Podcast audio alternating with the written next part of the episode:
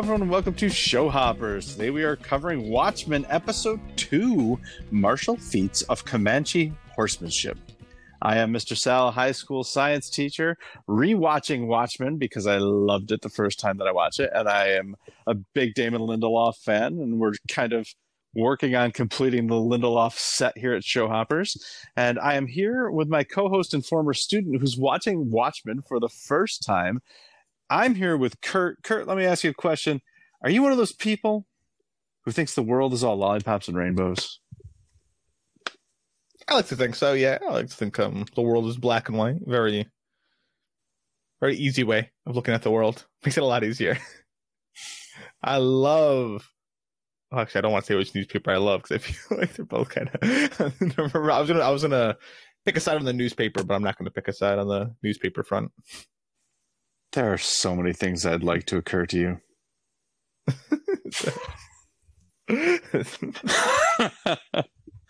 All right, dimwits, on with the show. So let's No, guess each other's ratings.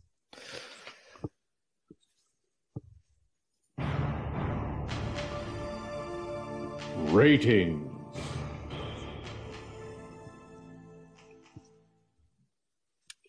All right, Kurt. I think you're still a little confused, but maybe not as confused as you were after episode one. Uh, I think I think you've got a little more clarity about the Lord of the Manor. So I think that's that. I think that was a primary source of confusion. But I think you're not feeling as confused about that anymore, or maybe you're feeling even more confused about it. Uh, but I think you're not feeling as confused about that anymore. I think you're kind of acclimated here. We got uh, we saw Hood, Hooded Justice's origin story, and I know that well, at least the fictionalized version of his origin story. And I know you're obsessed with Hooded Justice, so I think that that plays well for you. Uh, I think that you, I think you really liked the stuff going on in the bakery between Angela and Will. Um, I think you enjoyed seeing the Greenwood Center for Cultural History um, and how that plays out with the DNA test. I think you had some predictions that were at least sort of right that kind of played out in this episode. So I think you really liked this episode. Uh, I don't think you're ready to give out a 10 yet, so I'll say you gave it a 9. I think you like this episode less than the last one, since I don't know if it hits as on as many themes the last one did, and since you've seen the series, I mean, you talked about how the last episode was so good, having seen the entire series. Maybe it does. you know, I haven't seen the whole series, so I can't tell whether it has or hasn't. Mm, you like the Lord stuff, because it's kind of funny. Uh, you like Angela and Will and I think you like what the police force as a whole. I think you like the stuff the most the police force as a whole does. Uh, I think you gave it. Right, I don't think you like it as much as the first episode. I think you gave it a nine out of ten. You went back. All right. Well, you are correct that I did not like it as much as the first episode, but I still gave it a 10 out of 10. There's literally nothing I don't like about this episode. I, I, I can't tell you a thing, a single thing I don't, I dislike about this episode, or even am meh on. I, I am enamored with it all. So I gave it a nine out of ten. You got That me right. right. I I don't know if I like it more or less than the first episode. It's very close. So Okay. it's- I I so I like the first episode still quite a bit. So, but you did give me spot on. I literally wrote nice to be more in the loop. Still some questions, and yeah, I put like Will Reeves. Still a bit about the Lord, Judd's, you know, whole past. But you know, did he, did he say Reeves? No, I, I don't know if he did. Where did you get Reeves from? he must have said Reeves because I didn't look anything up. He said Reeves. No, it's the subtitles gave it away. Oh, Our subtitles gave it away. stop watching with those. sub- You know what? The, the subtitles. I'm so mad at those subtitles because I know that you figured something out just because of the subtitles. I know it. Did I figure out? I'm so mad. Oh, Was I not supposed to know this? It took me forever to figure this one thing out. Not not the Will Reeves thing. It took me forever to figure this one thing out, but I had the subtitles on too, and I was like, "Well, son of a gun, it's right there."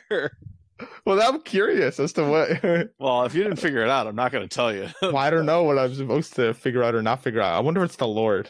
I don't know. I don't know. We'll see. All right. Uh, yeah. So uh, I, I literally love everything about this episode. I, you know, with one of the things that we, we talk about this all the time uh, on show hoppers is I love breathable scenes, right? So we watch an episode of Ozark and there's like 35 scenes in an episode of Ozark. And I love Ozark, but it's dizzying sometimes because 35 scenes over the course of an hour is like, well, you know, it's less than two minutes per scene. So you don't get a lot of time to let things kind of breathe. This episode, by my count, had like 13 scenes in it. I, I, was like, this is this is the stuff. I love this. So I love that part of it. Uh, I I loved the I loved the Hooded Justice uh, origin story fictionalized there. Oh yeah. Uh, the American Hero story. I loved everything in the bakery between Will and Angela. That's just I, I find just enthralling. Just I, I could just watch the two of them chat for an hour and feel like 10 minutes passed. Uh, so that was great. Uh, I I love the stuff with Looking Glass in the in the car with Angela, where he's clearly interrogating. Her. oh yes. Mhm. you know, um, and even I don't know if you noticed it in this episode, but he he's like full Rorschach in this episode. He he's like eating under his mask while he's at home. You're right. Yeah, he keeps his mask on like it's his Yeah. face. Yeah, Is he the one that called it the face? Who called it a face? last Rorschach. Ror- No, Oh, I yeah. know that, but No. someone in the. yeah, the um Judd said, "Put your face on." Okay, okay. Yeah, so uh, I, I that was really cool. Uh, uh, she does call him Glass here, so I, you know, Judd called him LG last time. I'm not gonna, I'm gonna drop the pretense. I'm calling him Looking Glass, so because that's that's that's who he is. You know, we can call him Wade if you want to, but um, I loved, I I loved the flashback to the White Knight, so we got to see what all happened there. Oh yes, Uh, that was really good. Yeah, yeah, the White I, I- yeah, I love, I love. I think I looked away for a brief moment because I was like, the scene changed, and it was just you know Cal and Angela. I was like, wait, they're dancing now. What's going on? and then like I was like, is this a? And then you know the the, the fighting happened. Whatever. She the gunman Yeah. came in, and she woke Yep. up in the hospital to see Judd. I'm like, oh, did she die or something? Or Right. like, or this other one? I was like, oh, this is the past. I got. This is the White Knight. Never mind. Never mind. This Yes. Oh man, that's too bad. But yeah, It was still good. I enjoyed it. Okay, good. Yeah, so I, I love the White Knight. I love the stuff with the Lord of the Manor. I love the play. Uh, the the big reveal when they all take their masks off and they all have the same face. Yeah. Uh, you know, the, the fact that he just literally I knew Mr. torched- Phillips. yeah, literally torched Mr. Phillips in front of Montrose and was like, "You want to be the new Mr. Phillips?" And Montrose was like, "Oh, that would be an honor." oh okay I'll, I'll, I'll go get torched uh that was great uh the, even the even the the scene at the newsstand which seemed like a throwaway is like it's so cool because the newsstand is so prevalent in the graphic novel I know. I was wondering if they're gonna have a topic of conversation. If they're gonna do a similar, like a comic book in the universe or something. But Yeah. Um, it- well, so interesting that you mentioned that. So they, they, haven't had a, a comic book in the universe, at least not yet.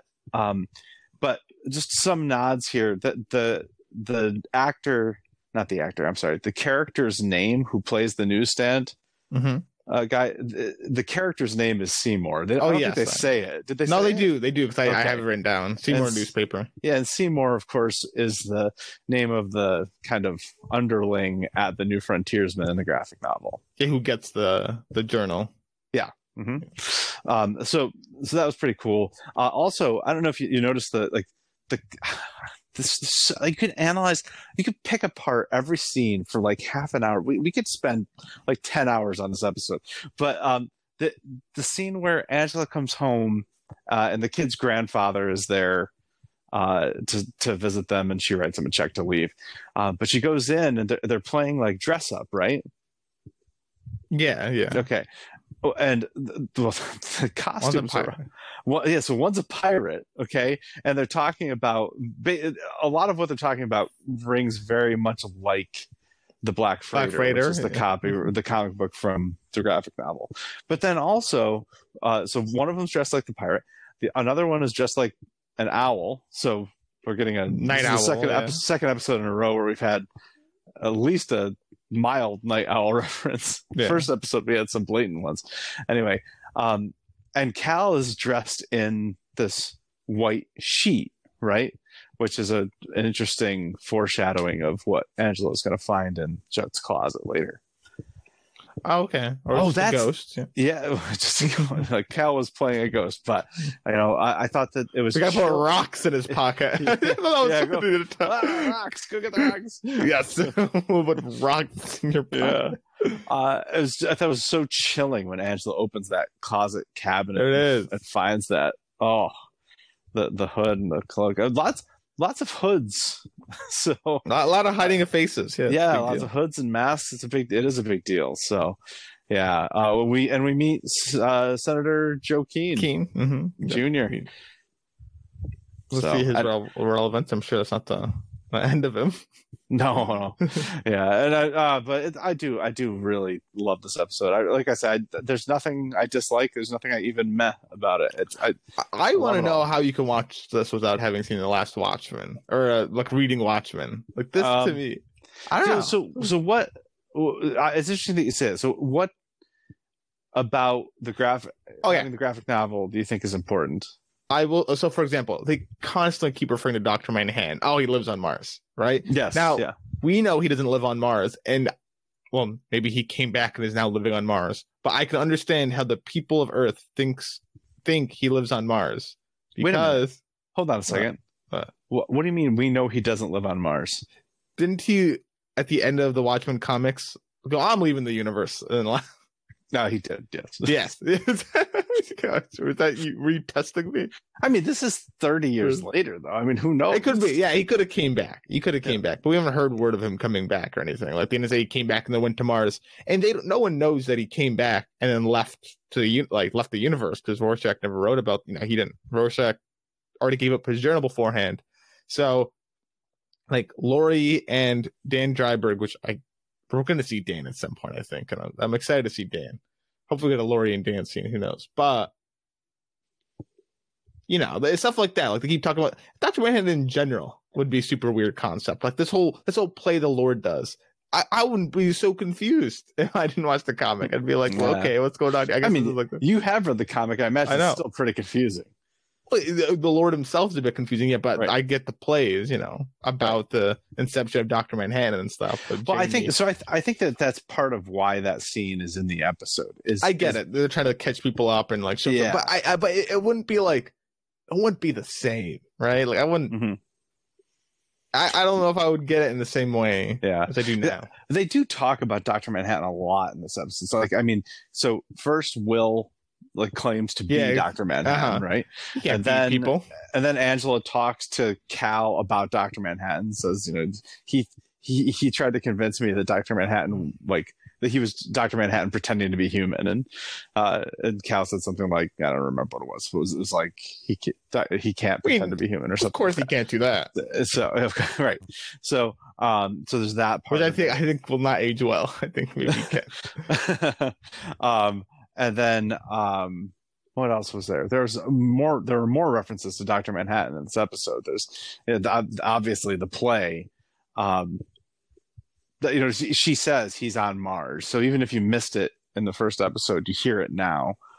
Um, oh, so oh, somebody said that he, you know, he can make himself ten feet or uh, hundred feet tall. Or yeah, he whatever. can be, yeah, he can make himself big. Who was it that said that? I don't know. I don't remember either, but yes. uh, well, anyway, the, he's all over this episode, even though he's not actually in this episode. So- yeah, but he's, uh, or maybe he is. Anyway, he, he's all over this episode, so uh, it is it is interesting. I, I do think a lot of that is to get people who haven't read the graphic novel caught up on but the the lore of Doctor Manhattan. here's another thing that wouldn't be as good, right? The whole Nixonville stuff wouldn't Mhm. be as good because they, they haven't really referred to the history that was Nixon, right? Like they That's did go with. Nixon, Ford, Yeah. then Redford. But Yeah. it, you know, if you if you didn't know the original Watchmen, you'd be like, oh yeah, well yeah, Nixon was president, and then it was Ford because you know you got Watergate. Of course, that's what happened. And then like, hey, I Mhm. guess this Redford guy came in. All right, like that's. But, But no, don't- like, oh, But don't you go on. think you could you could watch this and think and and not get caught up in the Doctor Manhattan of it all, and and just say, you know, all right, um, my character is Angela. That, I mean, that's that's who I'm latched onto. Judd, Judd died. These these are both characters who weren't in the ori- original graphic novel. Um, it's it, it, there's a lot of racial tension here. I mean, racial ten- tension was, you know, alluded to a bit in the graphic novel, but it wasn't a focus. No, not Um, like this. Not certainly. So Yeah, you could definitely still enjoy it without having seen the comic. Mm. I think, but I think it would be way worse. Like I would not be giving as high ratings as I'm now had I not read the comic. gotcha. I, I think because there'd be a lot more confusion and things would be. Oh, wait, well, last point I'll say on it. Mhm. Well, two last points. Two last points actually. Oh, so you get the last word. Well, no, you can say something after Just this. here. kidding. Lord, Lord, Lord, you know, the Lord of the Manor. That would be way less interesting to me. I still probably be intrigued by it, but like, you know, I got my theories on who the Lord is. Okay. I wouldn't have these theories had I not, you know, Right. read the comic and the American hero story. Like that, I'm so interested in because I read the comic. Now, maybe you would still be really interested in it had you Mhm. not read the comic, but you know, Gotcha. I'm, I'm a hooded justice guy. You are a justice. I'm a hooded justice fan. I I gotta say. Really I, I uh, listeners, uh, you know, before, like when I just read, started reading the the comic, and before I think we decided on that we were going to do a preview episode, I had gone up to Mr. Sal and I was like enamored by the fact, like, oh yeah, I love this Hooded Justice guy. That like, then I'm like, he's just dead. Like that's, that's like, okay, all right. I don't know. It's, it's interesting. So yeah. So. All right Let's take a guess at each other's favorite scenes. Um, Alright. Speaking of Hooded Justice, because I think that was your favorite scene that you got to see Review. Hooded Justice in action, even if it was a dramatization or reenactment, which I, I kind of love that because obviously we're watching TV series, so anything is a dramatization, right? Mm-hmm. But that's a dramatization within a dramatization. So I, I, drama, so I within really, drama. so so I mean I don't know how much stock you put in what it's saying about Hooded Justice. I don't know if you are buying into what they're selling, but I think you loved just I think you just loved seeing him bust through that grocery store window because that scene is in the graphic novel, right? That that Hollis Mason lays out that scene in Under Oh, is in this first one? Yes, you're right. That's like Yeah. what brought him to that, that's his claim to fame. exactly, and that's what got you know him into the spotlight, and that's what got Hollis Mason interested in becoming a vigilante. So I think you loved seeing American Hero Story, uh, Hooded Justice. All right. You said you liked the Will Reeves and uh Angela Said I liked everything. There's no way you're gonna but glean what my favorite scene is out of what I said earlier. my god, I'm drawing a blank. I had a thought right in my mind. What was I just had it in my head. Oh, I'm so upset now. I'm so upset. I, I had my guess, and now I said that, and I don't have my guess anymore. I don't want to. Okay. Oh yeah, White Knight. I think you said the White Knight Okay, scene. so the the White Knight is my runner-up. That that Ah, I love the White Knight scene. I love the White Knight scene. But my favorite scene, and it's only because I've seen the whole series, that's my Hmm. favorite scene, uh, is the play, is the Lord of the Manors play. Lord Man played pretty good. That was my I was, I just, I was giddy watching this play. I was like, first of all, Jeremy Irons, the actor who plays Lord of the Manor, is just so good at chewing up the scenery. He's, He's really good. It's, both Oh, funny, but very. I mean, it's very. It's funny, but it's really good to watch. And yeah i mean I, every every funny quote of, of from the series comes from him. Like just like all right dimwits on with the show. Like, i love it. Uh, but the, he he i mean the, the fact that he just burns mr phillips Yeah. alive tears, Miss Cro- Crookshanks, tears. tears man. real tears Do you want me to do Mr. Phillips? yeah. Oh my god! And to, and then um, I think what clinches it for me, uh, well, before I get to the clincher part, uh, I, I love the fact that they kept the hoods on everyone, and I was initially like, why are they all wearing hoods? I was like, is it to so that the audience doesn't like get taken out of it because they're not looking at, at faces. They're looking at just black hoods. Is it just to stick with this theme of covering your face and uh, uh, this idea of um, not ambiguity. And uh, uh, why am I trying to blank? What's it called when when you uh, not anonymity. The idea of anonymity and the things that you'll do when you're anonymous are so much different from the things that you'll do when everybody knows you are. Uh, is it that? Is it like wh- what is it? And then they take off their hoods and I'm like, oh, oh, that's him. That's that's Tom Mison. I, I know that guy. so uh, that's the actor who plays Mr. Phillips. But anyway, um, it was so that was really cool. But the real clincher for me is is when Doctor Manhattan says, "Nothing ends, Janie." Nothing. I know. ends." and and the Lord of the Manor is mouthing it along with him. So, I was like, oh, so that so that gives me a theory.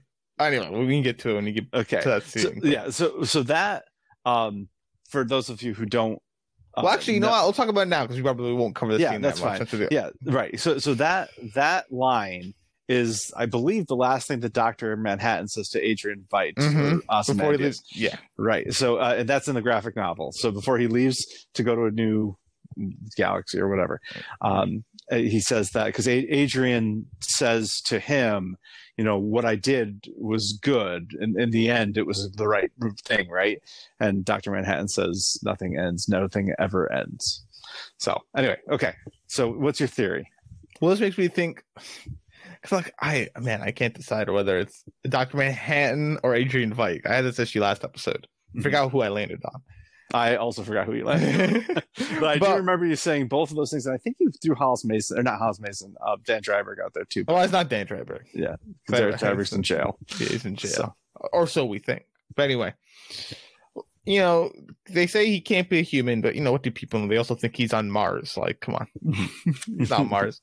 Maybe he is now. Who knows? Maybe they're right. I mean, there's footage, live footage of Dr. Manhattan on Mars breaking down sandcastles. I he's this could be Doctor Manhattan for so many reasons. I mean, obviously the play of the watch, blah blah blah, but and also that there's duplicate people and if they seem so subservient to him, right? Mhm. Maybe he made his own like world esque thing, and they're just Well, that is exactly Well, what he said exactly. he going to do. Yeah, So yeah. Just to Make re- re- remind listeners, or if you haven't read the book, uh, that he, Dr. Manhattan says, I'm leaving. I'm going to try to make my own life. he got sick of the life on Earth. Well, well, he found new appreciation for individual lives. Uh, Like Mhm. he had never thought life is, was a miracle, but then he has this conversation with Laurie on Mars and, dis- and decides that every, even though life itself is not a miracle, each individual life is. And so he thought, I'm going to go create some of my own. So uh, then that's not that's to say nothing of this story. Uh, That's no, just no, the fair. end of that's that's the end. Of, yeah, that's what happens in Watchmen. So I was really thinking, you know, maybe maybe this is Doctor Manhattan, right? Because you know he's got all these people right under his control.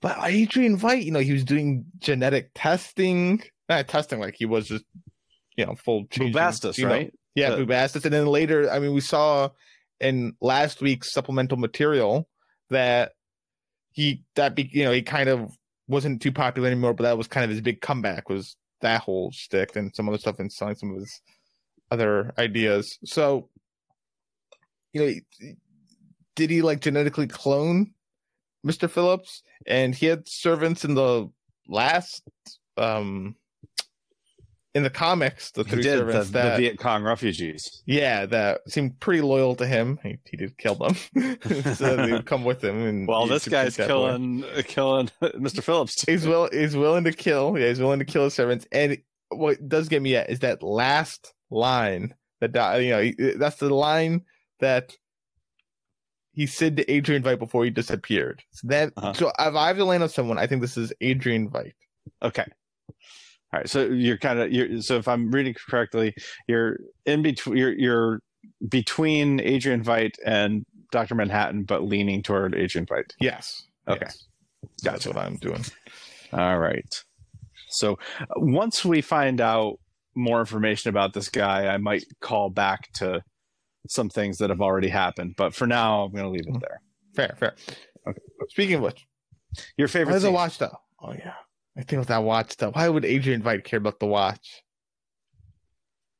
ah, Uh, whatever, whatever. We'll see. We'll see. We'll go on another episode, but Okay. I, I, I forgot that's what my other thing with Doctor Manhattan is. Doctor Manhattan, you know, the Watchmaker's son. yeah, that's a like. How would he know about the Watchmaker's son? Unless Doctor Manhattan told people about it. Okay, I changed my mind. It's Doctor Manhattan. Okay. There you go. No. Final answer. Okay. Uh, I'll head. Uh, I, I took a good hedge there. My favorite yes, scene. you definitely have hedged. Favorite. My favorite scene. Second was Hooded Justice. I put number one. I don't think you were gonna say this. The Nixonville scene with the, the cops. oh, I, I never would have guessed that. That's interesting. Okay. I liked the um Red Scare. the red scare. I like the red scare. I thought it did a lot of world building to me in terms of like the, the Ah. cops are literally just like a gang. Seems like in some ways. Like, okay, you took you took our chief. They're just coming outside Nixonville, and they're gonna we're, we're coming in, and then Yeah. like came inside. Was like, wow, that was. I Well, especially in- when, especially when you have the anonymity of the masks, right? Yeah, exactly. You can get away with things. Now, this this is not a severe. It's the Tulsa massacre, right? I'm not, Mhm. uh, but it is. It is in that vein of like you're you guys. We think did something like this. We're getting you guys. Now, obviously, I don't, I don't know if they kill. I don't think they killed them. They didn't show that they killed anyone, but you know they didn't Mhm. arrest them, beat them up, and stuff. So you know, we'll see. But I, it's definitely very. uh I Well, thought, I interesting. thought I mean, scene. Well, it's interesting that, that, you, that you mentioned that in, in reference to the Tulsa massacre because if you go back to the very first scene in episode one, it was it wasn't in this universe actually. It was the movie, right? It was the Bass Reeves movie, Trust in the Law, right? Yeah, yeah, yeah. Where he's like, yeah, trust in the law. Yeah, where this the uh, I think they called him the Black Marshal of Oklahoma, right? Mhm, mhm. uh, and he he runs down so, uh, some law uh, enforcement figure, right? Uh, and and the once he tells the crowd what he's done, and, and this guy's white. Uh, once he tells the crowd what he's done, the crowd's calling for him to be hanged, right? Yeah. And he says there'll be no mob justice today. Trust in the law, right? But we see the the chief of police hanged in this episode and the remaining police acting a lot like mob justice. yeah, So, not quite all the way there, but I mean, right. there. I mean, obviously, Angela and Wade they they really hang back. They don't really seem to want any part of this. Except for the one guy that she gives the beat down on. Well, that I mean, that But- he came after her, He did. He did come after, and her, and but she did not stop. that that is that is the thing. Like she she took him down, and once he was down, she made sure he stayed down. so there's definitely some rage there. She definitely wanted to, but she was restraining herself until she wasn't. yeah, yeah. So yeah. All right, interesting. Uh, that's uh, that's a that's a cool call, um, and it's interesting that we both guessed each other's favorite, the second favorite scenes. so, all right, Kurt. I believe that I am ready to uh, to enter enter the recap. How, how about you? Yep. Um, uh,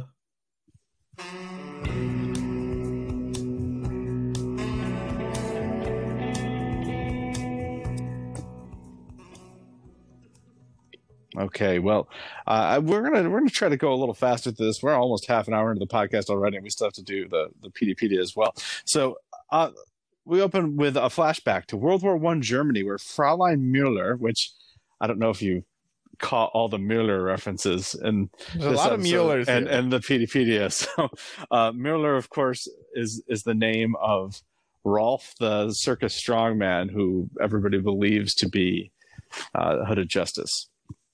Anyway, Fraulein Mueller uh, types a flyer dictated to her by a military leader of some kind, and the flyer is meant to entice Black American soldiers over to Germany, including Will's father, who grabs one of the flyers. Uh, it, it's this is really uh, I, I so is this accurate? this this is accurate. This Yeah. actually did happen. That the, the Germans did try to entice the uh, a lot of the black soldiers from America over into Germany. But this is World War One. This isn't World War Two. But um, at any rate, Will, uh, Will's father is one who gets one of these flyers, and it's also the flyer that he wrote "Watch over this boy" on. He keeps the flyer. Yes, he keeps that flyer. And Angela collects Will, who's uh I, I called him the man in the wheelchair, but since you already know it's Will, he does say his name's Will later, but anyway. So Will and Angela are off to the bakery. She rages for a bit after she chain uh, handcuffs him and makes him a cup of coffee, and then she gears up, minus the mask. Interesting that as she's gearing up, the only thing she doesn't put on is the mask. Yeah, Will already knows Yes, face. yes, exactly. Um, I think that she gears up knowing that she's going to get called out any minute. Yeah, yeah. So, anyway, he says he strung up Judd because he had skeletons in his closet. Angela takes that a little bit literally, but at any rate, um, and he also is 105, which would put him born in 19 because this came out in 2019. So this would put him uh, 1914. 1914, yeah, Yeah. 1914. So it would make sense. He's probably about six, five, seven. When? Right. So he'd be about seven during the Tulsa massacre. Okay. 105. Uh, he initially claims to be Dr. Manhattan, but he recants that because he really needs his memory pills and he can't telekinesis them over to himself. Uh, who is he? He's Will. And that's about all she gets out of him. She gets paged to the scene and takes his coffee mug in as evidence. So, uh, obviously, when I saw this, I was thinking she was taking this to the station to test his DNA at the station. Not so. Different way to test DNA in this universe. So, at the we get the scene at the at the newsstand before we go back to the scene of the hanging, where uh, Seymour, the newsman, seems to hate both Robert Redford and Joaquin. And he sells a girl a giant stack of papers and says, "Does she really read all these?" Now, who do you suppose she might be? I have no idea. I, Laurie, maybe I don't know. All right. All right. Okay. Wade sides slidles into uh, Angela's car. At, Oh, what's the matter? I was wondering if it's like Jane or something. But whatever. Go. Jane. Yeah, is that is that a Judd's wife's name? Oh, Jane. Yeah, you're right. Yes, that is Jane. All right. Wade uh, fills Angela in. Judd Stufford. He was alive the whole time. He's got rope fibers in his fingers. Seventh Cavalry is the obvious obvious conclusion, but he continues to semi interrogate her and really sets her off when he says "your kids." When she was talking about the dinner party, and she says, "My kids were there," and he says, "Your kids." So I don't know if you were having any doubts about whether or not these were actually her kids, but yeah. but Wade certainly is. So uh, there's a, there's a reporter, I- presumably at least a photographer, that falls on the hood of their car, and they are moths. Did you like I, the moth? oh, I did like the moth. Mothman Uh, reference here. Mothman. Yeah. Love I loved him so much in the Watchmen comics.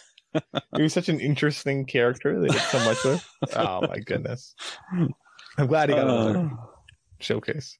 Literally well- the most he've ever done with him. Sorry, on. right, probably. So as Angela hugs Judd's body as as they pull him down, she flashes back to a different hug, a hug that she and Cal shared while they were dancing on Christmas Eve of the White Night. Rorschach's burst into her house right at midnight. So from Christmas Eve into Christmas. So it was Christmas Eve, struck midnight, and now here come the Rorschachs. Two Rorschachs. She kills one, but she gets shot by another. She does wake up in the hospital, though. She's still alive. And so is Judd. Judd, Judd fills her in, says that she's been out for three days. And they came for everybody 40 houses, all police. Her partner, Doyle, and his wife were dead, but their three kids, Topher and the girls, hid in the basement. So Topher, we know, is their son. And then they've got the two girls as well. So it looks like they got custody of the kids after her partner's death. Yeah. And Ch- Chud tells her that the entire force is dead or resigned, except for the two of them. this makes me sus Why? Judd. Okay. Given the later context. Just Yeah, given the later Yeah. context and the facts that Will Reeves is saying, you know, he had skeletons in his closet. Yeah, yeah, yeah. Okay, so what? So what do you think? I don't think the Seventh Cavalry killed him. I think that he was perhaps a mole of some sort, or maybe he was just corrupt. But he he's behind the cause of the White Night. Okay, I mean, gotcha. We're we're gonna read later in the Peteypedia that there were only three survivors of the White Night. oh, you're right. Yeah. So we know Judd and Angela. I'm assuming the other one they're talking about is Cal. I don't know. Is Cal also was he Oh no, also because police? Jane would also be considered a survivor.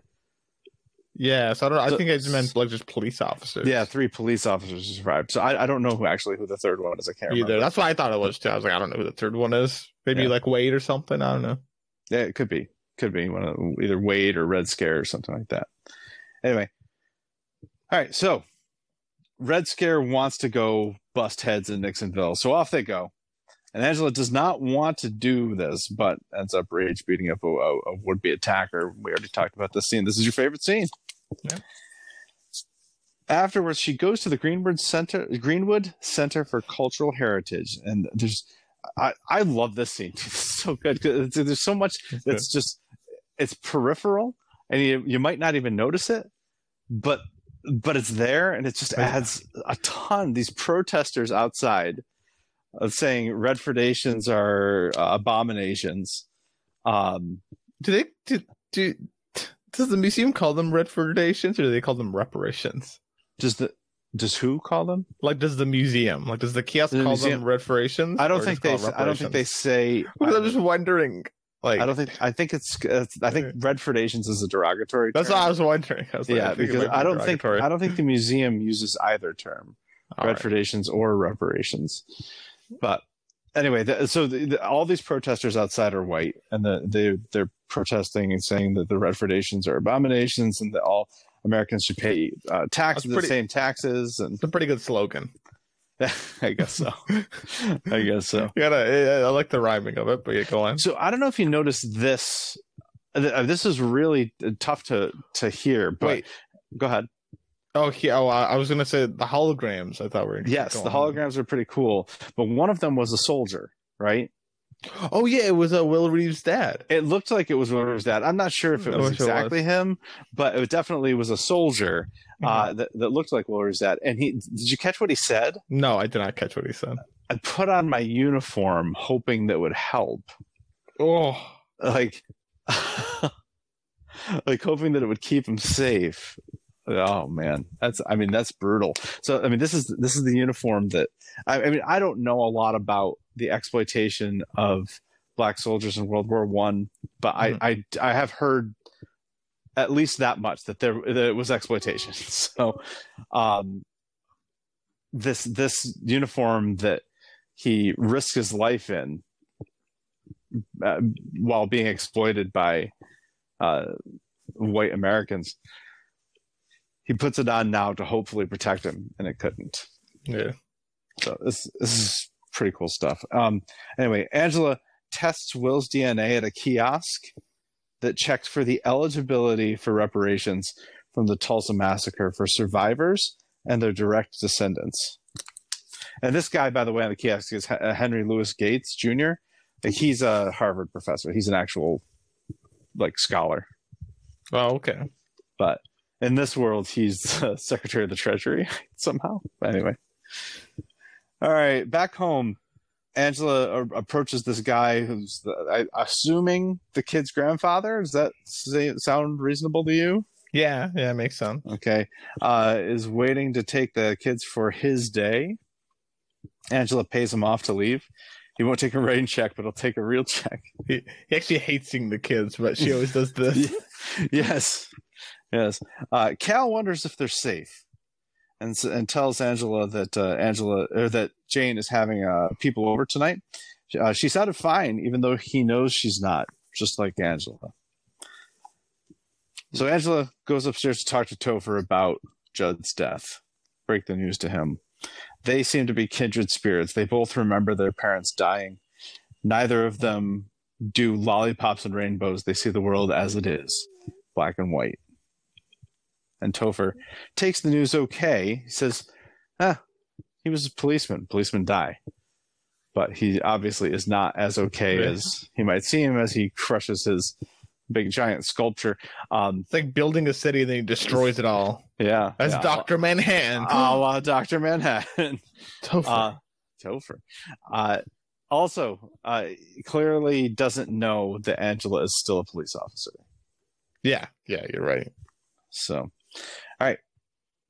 We get the American Hero story. Uh, it's watched by several people. So Topher and Cal are watching it. Uh, Rorschach, uh, not Rorschach.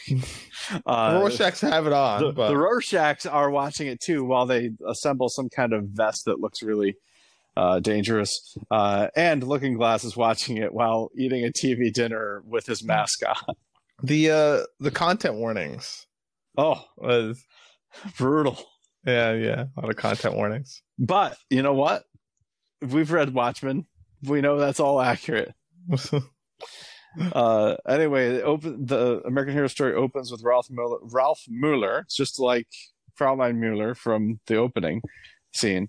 Uh, Ralph Mueller is dead, uh, but he says that's not me. I just need the world to think it is. So, whether we believe that to be true is a whole other story. American this is Hero Story- dramatized. yeah, American Hero Story is coming down on the side of Ralph Mueller is not Hooded Justice, and that he's still alive and Hooded Justice after is, that, at least. is that is is not dead at that point. Yeah, yeah. Right. Yeah, so that's what the side they're coming down on. We have to choose whether we believe that or not. Well, I can't, but you can if you want. Oh man, I mean, I, you know, I want Hooded Justice to be alive. Okay. I want it. We- I don't think it. Okay. my heart and my mind, Mr. Sal. this, this, is, this is this is the eternal quandary of, of humanity. It's cognitive dissonance. Okay, so uh, so dramatization. We get this dramatization of Hooded Justice, uh, his origin story, breaking through that window, busting heads of the robbers. Now, I don't know if you noticed this, but the Brutal. the it, yeah, it was very brutal. But um, the criminals doing performing the robbery are wearing the same masks that the police would be wearing now. There's different colors, but that that I found pretty striking. That in this world where Hooded Justice is busting heads, it's the criminals wearing masks, and now it's the police wearing masks. I did not notice that connection, but Yeah, because they don't. The, the robbers don't wear like ski masks. they just wear like the the bandana Bottom part, yeah. So yeah, like the, the bandana gator type things. Okay. At Jane's house, Joe Keene is there and offers Angela all the resources that she needs to catch this guy. But you know, she, she's retired. He, she doesn't know what he's talking about. So this is another reason why I'm sus of Judd and majorly, right? Keene is good friends with them. Mm-hmm. Judd. Keene is on seemingly the right side, which is you know the Rorschach supporters would like more, and he, he appears to know Angel is the When, cop when you say the right side, do you mean politically or do you mean correct? politically. Okay, gotcha. On the political right. The, Gotcha. pol- the political right for this universe where the Rorschachs are. Mm-hmm. Okay. And it would appear to me, I think it's kind of obvious that he he seems to know that Angel is a cop. So I'm assuming him and Judd have talked about it. Yeah. So well, I I think um, but Angela doesn't seem like he's supposed to know that. So I I think uh, I'm a little sus of Judd. so, but sus for what? Like, th- th- so I guess is there a, a mystery you're trying to solve right now? Mister. Well, I mean, you're, you're like you're, you're suspicious of him, but like, Uh, what, what are you trying to solve right now? Oh, he's got some you think- skeletons in his closet. I think. Uh, okay. I'm Do you think he killed? Do you think he, who, who do you think killed Judd? Ah, Will Reeves. Are you buying that? Well, I I don't think the Seventh Cavalry killed him. Okay. Do you think Joe Keene killed him? No, Do you think Will Reeves killed him? maybe. Do you think Looking Glass killed him? No. I don't know who killed him. So that- but, is but it's not the Seventh Cavalry. I'm trying to see wh- where his connections were. So I think he was friends with Keene, right? Yeah. And he's. I think he was corrupt or working against the police in some way. He wasn't at the best interest of the the police department. Gotcha. I don't know why you don't think Will Reeves killed him. Will Reeves said he killed him. I said I said that, and then you went, "Really? You think that?" When he said it, People say a lot of things. you're not buying a 105 year old could do that in a wheelchair. Maybe he did. Listen, I he has friends in powerful places. That's for sure. Well, So, clearly, I think so. clearly. so I think I think I think he may have, but indirectly. Okay. He does say high places, by the way, which Yeah. is more appropriate based on the ending. At any rate, okay. Uh, Angela passes out. Uh, what real or fake? Probably fake. Sure seems fake. Uh, it was all ruse because uh, to get into the bedroom uh, with her night vision X-ray goggles, where she finds a KKK outfit in a hidden panel of the closet. And as she leaves, we see that titular painting.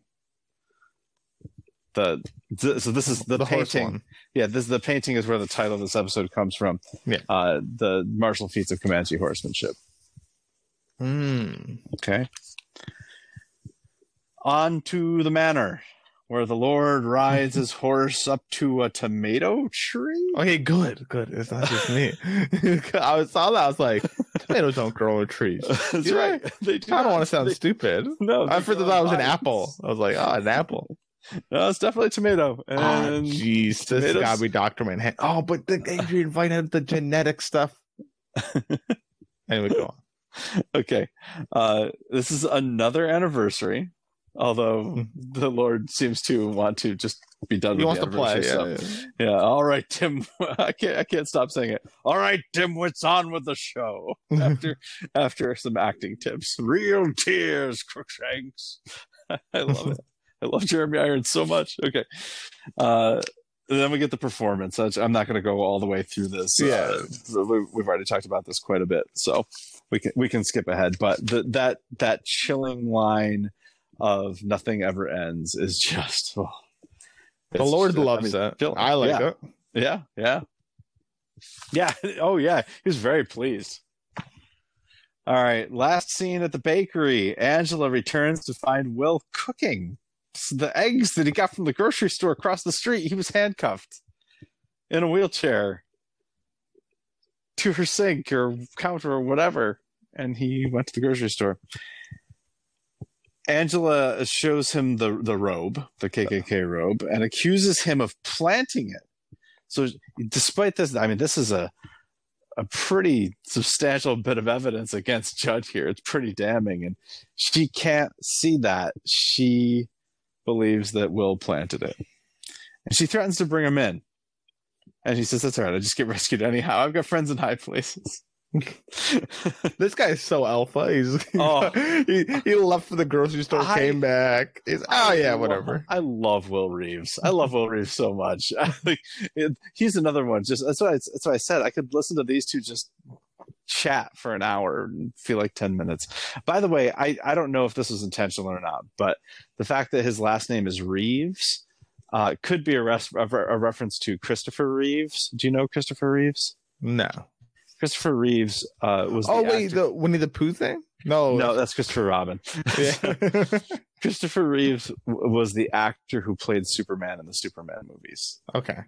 and um, he the actor not superman but the actor Clark Kent. had uh, had i believe a horse riding accident and was paralyzed from the waist down so so he spent the latter half of his life in a wheelchair um, so i'm wondering if this is a reference to christopher reeves just like an homage type thing. But anyway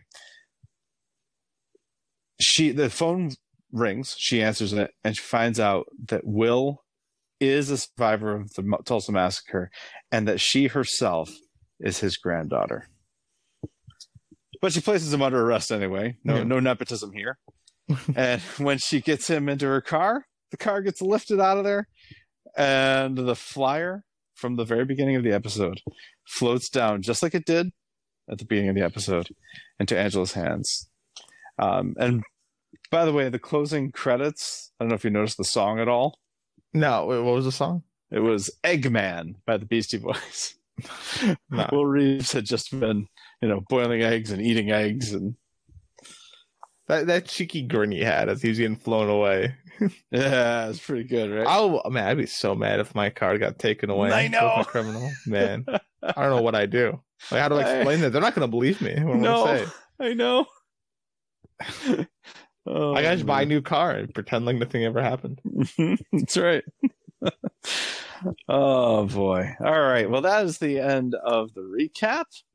Uh, shall we check the time or shall we dive into the Peteypedia? What do you think? You, I'd like to check the time. hey, let's look at the time. Oh, whoa! I was not expecting that. I was. It's TV time. yeah. Ain't no time like a TV time. All right, Kurt, scale of one to five. What do the people say? Five. You got it, man. I have, to, I, have to, I have to open up TV time though to actually figure out what the actual percentage was. So in the meantime, I will say that the character that was your favorite, I believe, was once again Angela Abar. I think the people's favorite was Angela. I think your favorite. See, yours is a lot harder to read because yours, yours is can be very dependent on a rewatch. Well, so let me interject here. Uh, Sixty-six percent was the people's vote. Five stars, yes. Five stars. Yep. So people said Angela, and you know, I feel like your vote might be whoever the Lord is, but I'm gonna go with you said Angela as well. I did say Angela. I, Yeah. she's just she's all over. I she's said Angela as scene. well. She's Yeah. in every scene except for the Lord of the Manors, right? I think, right? I think she's in Yeah. every scene. I think, yeah, basically, right? Yeah. So I mean, Besides, like, and and and Oh, the, the first scene too, yeah. But okay, but yeah, and she's she's awesome. She's fantastic. She's so so interesting. You know, the White Night that was was incredible. The this your favorite scene was phenomenal. Uh, every every scene she had with Will Reeves, like I, you know, I considered Will Reeves as a as a possibility here, but then I was like, but everything that Angela was right there with him the whole time. Plus, she did all this other great stuff. So, yeah, I went with Angela, and the people did too. Eighty-four percent. reasonable. How about you? I oh yeah, I also said Angela. Yes, you got me right. Okay. There we go. Boy, it is really fun looking at some of the comments on TV time. Can I go look at them? Uh, no, but but most of them are like WTF? what? What is Oh, happening? just like confusion. yeah. I'm telling you, I'd be so much more confused if I did not read the comic. Well, we and along with that, I also want to be noted too. How many people are reading the supplemental material that's a when great it's question. airing too? Well, right? not, nobody anymore. because it's not exactly. exactly. This is worrying. Like you care. yeah, that's is- and I don't know why they took the supplementary material down. It's really Uh, it costs a lot of money to to be hosting this stuff. You know what I Oh, mean? really? Yeah, HBO has none. I'm sure. It costs but- a lot of money. But just to to go along with your point there, uh, you can vote on emotions that the episode made you feel as well. And the most commonly voted emotion was shocked, 62%. But the second most was confused, 27% of the people watching this episode were I'm not surprised. Like if I if I told a friend, like I can't tell a friend, go watch. Maybe I can. We'll we'll see. I'll, I'll keep watching this. You can tell them go read the book first. I can't tell them re- go read the book, but I feel like I can't tell them go watch that series because like, yeah, there's like supplemental reading in between. There's like that's not even available online publicly by HBO anymore. Yeah. And it's based Yeah. on this comic book. We'll see. We'll see. We'll, we'll maybe you know we'll, we'll see as time goes on. But I'm liking it. That's all that matters to me. So Oh, hey, that, that's what matters to me too. Well, also the fact that I really love it. So, yeah. okay. So, Kurt, are you ready to peruse the Peteypedia? Oh, let's.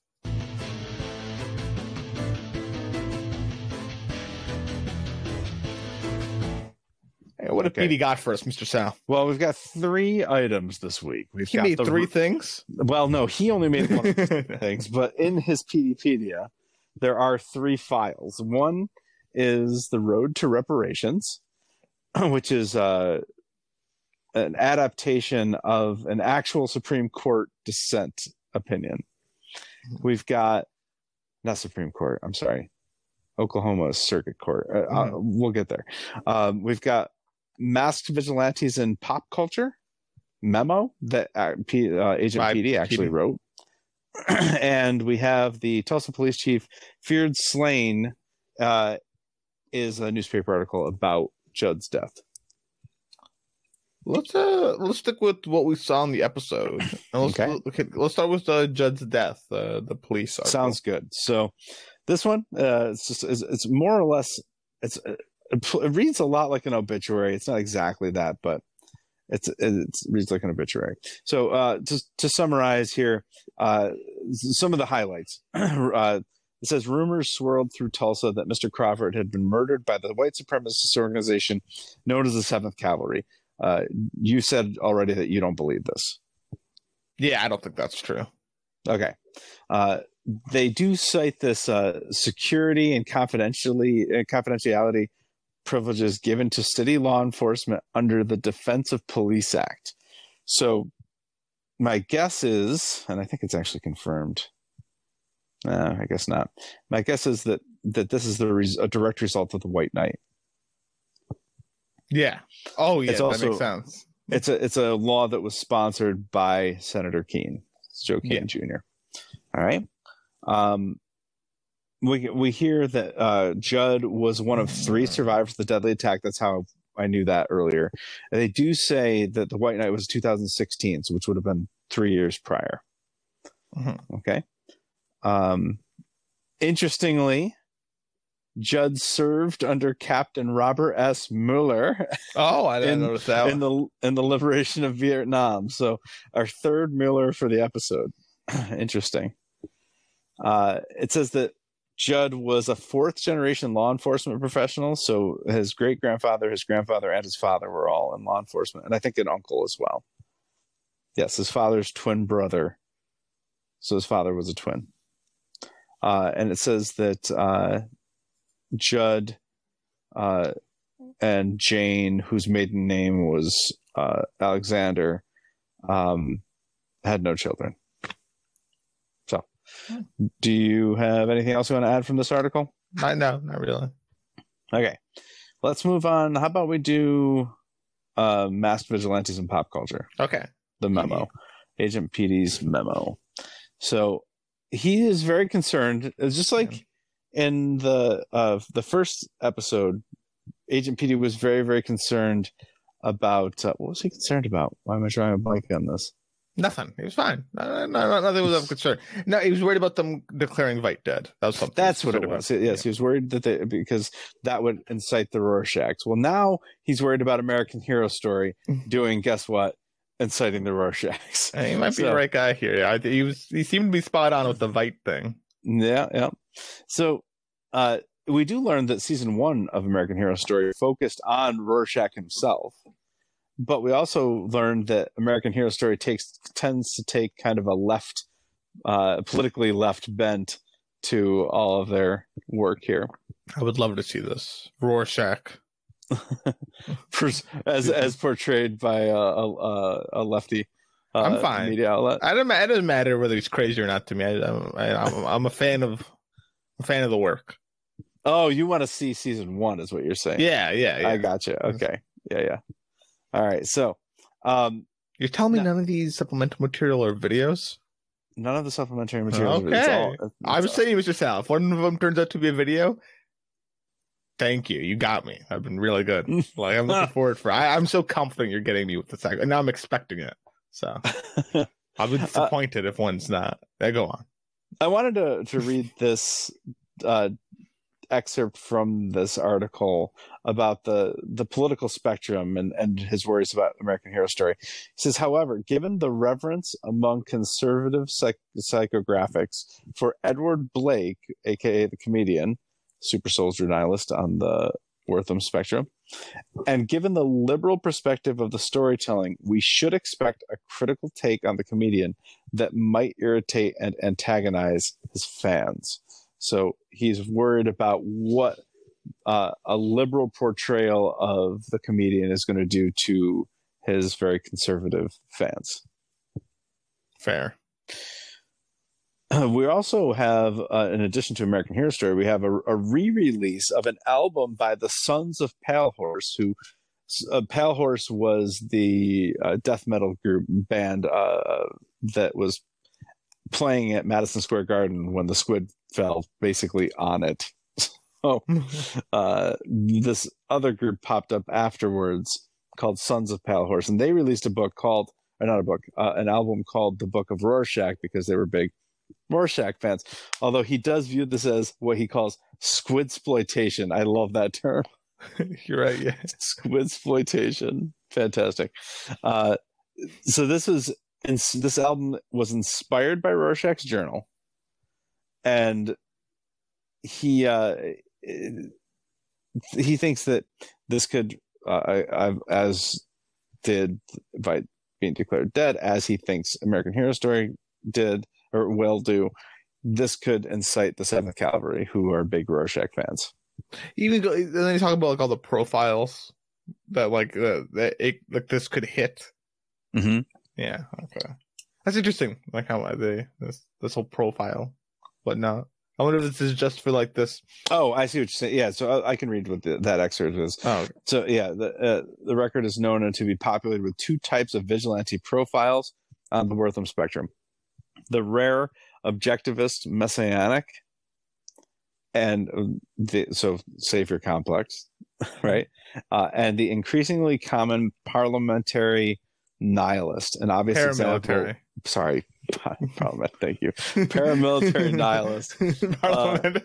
they believe in democracy. You know? uh, Parliament. Uh, I almost did it again. Paramilitary nihilist. An obvious exa- example would be the Seventh Cavalry. There you go. yeah. All right. Um, by the way, speaking of Seymour, the actual New Frontiersman Seymour uh, turns out to be uh, kind of a, a I don't know, an expert, I suppose. So so wait, so is Seymour the the young intern or is this the adult? Oh, so the young intern's the one. Okay, Yes. all right, come on. See, yeah. it- so- It says, uh, PD says, if you know the lore behind Rorschach's journal, then you know that Seymour David was the one who discovered it while working as an editorial assistant at the New Frontiersman in the 80s. He exploited the small fame he gained from making this lucky find to launch a career as a scholar of postmodern culture. PD PD's throwing mad shade. oh yeah, he doesn't. He doesn't know. Oh, yeah, he says right here, I'm reluctant to use my CV as an offensive weapon, but I have a doctorate in history, and this man knows nothing of it. And he also calls he also calls his writing portrays the band as misunderstood misfits who made a quote unquote masterpiece. yes, yeah. So no, he's no fan of of Seymour David. you don't say. So again, his concern is, as he says, we should consider the possibility that the re-release of the Book of Rorschach might further stoke renewed interest in him. There you have it. All right. Anti-vigilante task force research unit sub basement one room X dusk two. yes, exactly. All right. Finally, uh, the road to reparations, which is a if you read, I don't know if you read the bottom first, the end first. It says this document was adapted and edited from the dissent in Alexander versus State of Oklahoma, December thirteenth, two thousand four. Um, Oh, I did not read that, but so it's actually Yeah. like, oh, so this is not like Watchmen right now. This is them saying, like, listen, we we actually made this from this document, or is this like in canon? I'm I'm confused now. well, it's, it's edited and adapted, so it's hard to t- to parse what's actually true and what's What what I'm saying is, this universe. well, i- is this the like the person that wrote this as just like you know as a fake court case? Did they write this to let us know? Hey, listen, this is how we got it, or is this like part of the document, like the fictional universe document, Okay, so us? I can tell you a few things. So this this ca- case actually did happen. All right. Okay, so it was um so you can look up Alexander versus State of Oklahoma Oh, okay. and it it actually happened. Okay. And there were as this article says over 200 plaintiffs um basically suing the city of of Tulsa uh and the case was thrown out because they had the the court deemed that this is not the Supreme Court. This is the Tenth Circuit Court of Oklahoma. Anyway, um, they deemed the statute of limitations had expired. Ooh. Yeah. So there's a lot to this article. I, I'm going to hit on some of the themes here. I, I This really, dense. This is very dense. I, I mean, it, it's hard. It took me a long time to read this. Four pages long, but it took me a long time because you know it's it's court speak. You know, it's it's, it's Legalese. legalese, Yeah. yeah. So, um, but wh- some of the things that I did glean out of it, uh, whoever wrote this says, "What must one do to prove the exceptional importance remedying the generational legacy of our original sin?" So, original sin, I, I assume being slavery. I think slavery is frequently referred to as the original sin of the United States. But th- there's a lot in this dissenting opinion about generational trauma, generational uh, poverty, compounded loss of earnings. Like it's it's a topic that I had never really thought much about, even though I'd heard about it a little bit before I saw Watchmen. Watchmen really brought this to the front of my mind, and I've I've really been kind of haunted by it ever since. You know, it's been you know even uh, thinking about my students here because well, let me, let me finish going through the article and then we'll talk about that. All right. Um, because some of this is obviously edited because they do refer to the the squid on November Yeah, 2nd, yeah, 1985. yeah. So, uh, but anyway, uh, one of the statements here uh, is in, in- indeed official government action by the city of Tulsa and the state of Oklahoma fueled this carnage by deputizing and arming the mob, effectively creating a vigilante police force. So they're talking about vigilantes during the Tulsa massacre, which, uh, you know, this is way before, well, not way before, this is well before Hooded Justice, right? Yeah. So, but a vigilante uh, police force, right? And it's we- we- we've got some some statistics here. Uh, in Oklahoma, specifically, there were 23 lynchings in 1921, up from one in 1911. So, lynchings were becoming much more common. Uh, we have here a statement that says the acts committed during the Tulsa massacre were and are certifiably criminal, yet not one was then or ever has been prosecuted or punished by government at any level, municipal, county, state, or federal. And I do believe that actually is true because no prosecutions have ever come out of the Tulsa massacre. Dang. All right. Yeah. Yeah. Uh, this is also true. The original name of the Tulsa race, uh, Tulsa massacre was the Tulsa Race Riot of 1921, but this dissenting opinion argues that that choice of words is ridiculous because who was the race that was rioting? Right? Yeah. Um, so instead, it is now called referred to as the Tulsa Massacre. Um, so more about general uh, generational trauma and ger- generational poverty and so forth.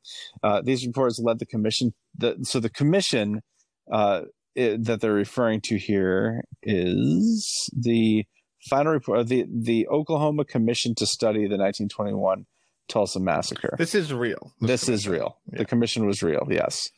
So uh, the the commission to state what happened in Tulsa stays as important and remains as unresolved today as it in 1921.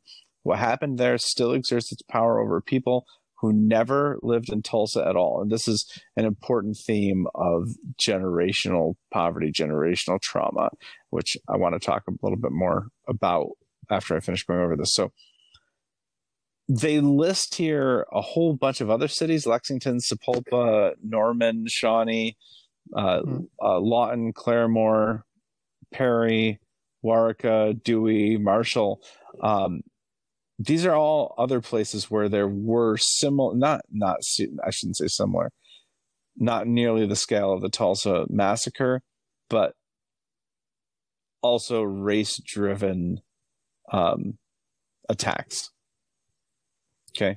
Mhm. And what the commission argues is that these discrete acts, one act, one town, each consciously calculated to have a collective effect, not against a person, but against a people.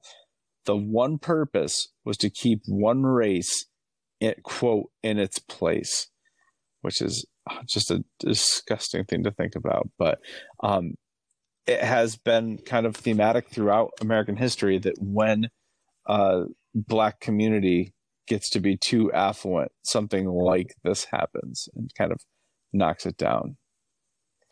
Um, the the fact that nobody really said anything about this for like 75 years after it happened uh, was called the a conspiracy of silence. Um, he uh, the dissenting uh, opinion makes this point in, in describing the various assaults on the African American community, and in a resounding denunciation of the a denunciation of the system that prevailed in the aftermath of the massacre, the commission stated, "In some government participated in the deed, in some government performed the deed, in none did government prevent the deed, in none did government punish the deed."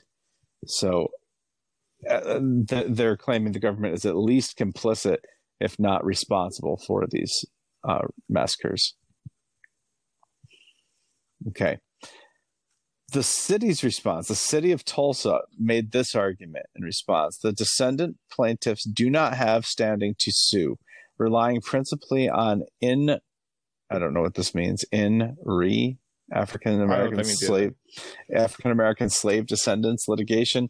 The city argues that a genealogical relationship between a descendant and someone who actually suffered harm is insufficient to confer standing.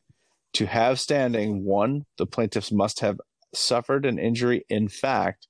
Two, there must be a causal connection between the injury and the con- conduct complained of. And three, it must be likely that the injury will be redressed by a favorable decision. That's that's a lot of red tape to go to jump through here.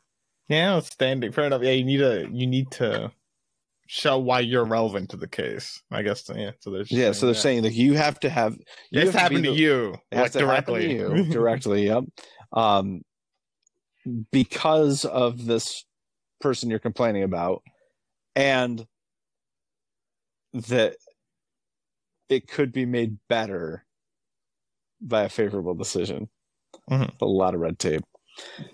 Anyway, we finally get this, which is uh, I I see this as the case that this whoever wrote this dissent is making for reparations. So says this was a crime that has carried forward in time, its traumas and consequences compounding and defining the conditions of their existence across generations unto this very minute. And so this evil exists on an active and unbroken continuum of history, its degrading effects felt at all points at once, which sounded a lot like Dr. Manhattan to me. Oh yeah, I guess you're right. yeah. Um, so anyway, uh, but I want to I want us to be paying attention to this idea, this theme of generational trauma and generational poverty. Um, I started once I saw Watchmen, I started, I'd never really thought about this concept before. And I started thinking about it regarding my students. The idea that, you know, I, I teach in a kind of a rural, low income district. Uh, and we do, we do have poverty where I teach. And a lot of, a lot of our students um, grow up in poverty, uh, feel the need, the immediate need to bring money into the household. Uh, and so they go to work um, some of them drop out of school so that they can work and bring money into the household. Some of them neglect school because they're working and trying to bring money into the household. Um, and because they neglected, because school was neglected, um, they end up with lower paying jobs in the future, and the cycle of poverty continues. So, um, generational poverty is a real thing. Uh, generational trauma, uh, you can I mean, there's pl- been plenty of research done about this, but, the, but just chemically, if you're if you experience a lot of trauma, it does chemically change the way your body operates. Um, you tend to operate with more adre- adrenaline more frequently, and if uh, you are raising children in that environment, they are going to be raised with more adrenaline more frequently which then impacts their relationships, it impacts their physiology, and it impacts uh, their children. Uh, and so trauma can be passed down generationally as well. So um, the case for reparations has always been generational trauma and generational poverty. Uh, and so Watchmen, I think, endeavors to kind of show that here. It's a big No, I haven't seen Lovecraft Country. Yeah. So I don't know how much they. I, mean, I think it's a much more pivotal part, maybe in that series. I know you have, Mhm. but this is really. I mean, it's very front and center, talking about the Tulsa massacre. And, uh, Oh yeah, Yeah. yeah. Uh, well, Lovecraft Country um, is mostly set in one time period. There, there's uh, that's that's you know in the Jim Crow South. So, um, yeah, I mean, I, that's that. There's also arguments made in that, although I think the arguments are more overtly laid out here in Watchmen. yeah, I mean, you have actual reparations being paid. in yeah. It's talking with so, anyway, okay. Ah, Kurt, I'm loving watching Watchmen. We've only got good. seven episodes left. The next episode is entitled "She Was Killed by Space Junk." what are these titles, man? These titles are- there's something. There's something. But you know what? You think about the titles of the chapters in the graphic novel, though. I want to say, I don't know if I want to remember the titles for the episodes because they're too long. Maybe I will. Like I remember um Watchmaker's Son. Right, or Oh, in in the graphic novel you're talking yeah, about. yeah, yeah. Or uh, Yeah, was it, actually- I, mean, was, I don't know if it was Watchmaker's Son. It was just Watchmaker. Uh, Um, I no, it, it was. Uh, I should have been a watchmaker. should have been a Watchmaker, exactly. Yeah. So, uh, or, or no, but I think with the, I don't know if I know. I'm trying to flip through the, the graphic novel right now. I'm having trouble finding chapter four. I titles, think. In fact, so cha- chapter three, the judge of all the earth. Chapter four is that one's the watchmaker one. No, it's not. No, It's I. I, I don't see a title in chapter four. Um, Usually they have like the, the the the timer, a little bit of intro, and then the title. oh, that's right. Yeah. Oh, you're right. It's like the next page over. Chapter. Uh, It's like a cold open. is the abyss gazes also because they're all like partial quotes in Yeah, the right. graphic novel. Yeah. So And they tell you the full quote at the end of the chapter. Yes, exactly right. Um, yeah, I must have missed the. I should have Nah, done the whatever. watchmaker one, but anyway, yeah. So, yeah, old ghosts. Yeah, I guess these are not as outrageous as the series. The darkness of mere being. Yeah, these these these make sense as titles, don't they? Two riders were approaching. anyway, But yeah, look on my works, ye mighty. All right, we can we can stop looking at titles in the in the graphic novel. Kurt, I'm excited to watch this third episode. As am uh, I. listeners, I hope that you enjoyed our guys are enjoying our coverage of Watchmen. I hope you you stick with us. Uh, we've got some exciting stuff happening in in the show hoppers universe. I'll tell you what that is as soon as I remember because I don't actually know when we're dropping this. But uh, the I guess oh no, I do know when we're dropping this. This is very exciting. very, very. This is Oh, a yeah. big one. Yes. Uh, next week, we're moving Watchmen to Monday. So you've been listening to Watchmen on Thursdays, but we're moving Watchmen to Monday so that on Thursday, we can cover the premiere episode, season one, episode one of The Last of Us, brand new HBO series. It's actually really good if you like, you know, you're enjoying this podcast. You don't have to wait a whole week for the next coverage. Just wait till Monday. there you go. There you go. Yeah. Uh, Kurt, I don't know really much about The Last of Us. This is kind of, that's kind of be your show to cover. So I did. I have played the game. I've replayed the game in anticipation for this. I'm, I'm, I'm hoping. Uh, we'll, we'll see. I, I, from what I can tell, the narrative follows the video game narrative. So, if it does, I mean, it, it was a critically acclaimed game in 2013.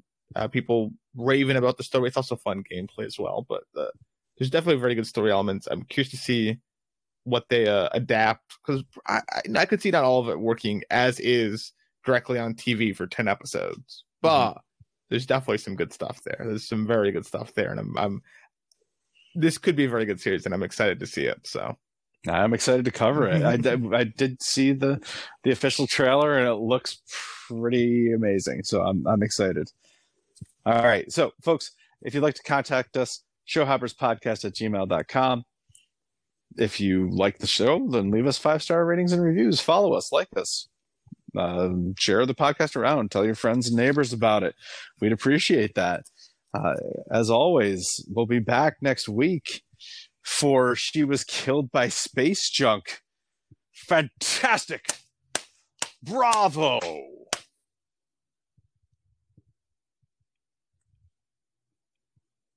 Shoe hammer some show hoppers into your day.